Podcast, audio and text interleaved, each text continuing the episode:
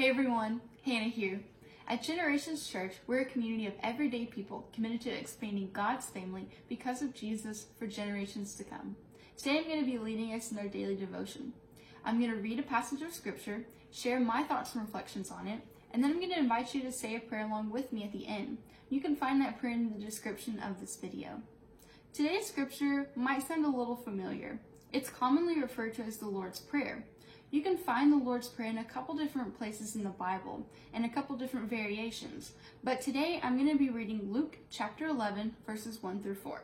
And it says this One day Jesus was praying in a certain place. When he finished, one of his disciples said to him, Lord, teach us to pray, just as John taught his disciples.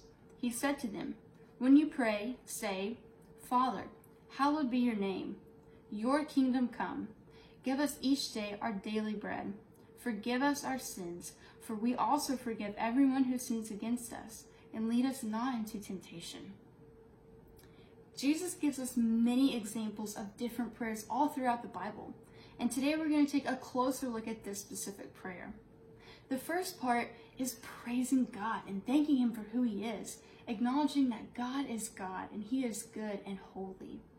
The second part is asking God for what you need. That could be physically, like food or shelter. It could be emotionally, like peace or comfort. Or it could be spiritually, like trust or growth. And the last part is allowing God to lead.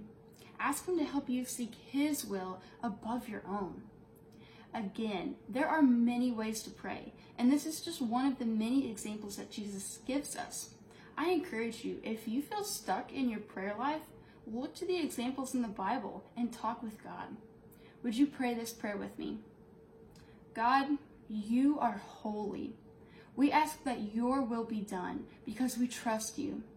You are our ultimate provider, and we ask that you give us what we need daily. God, we are sinful.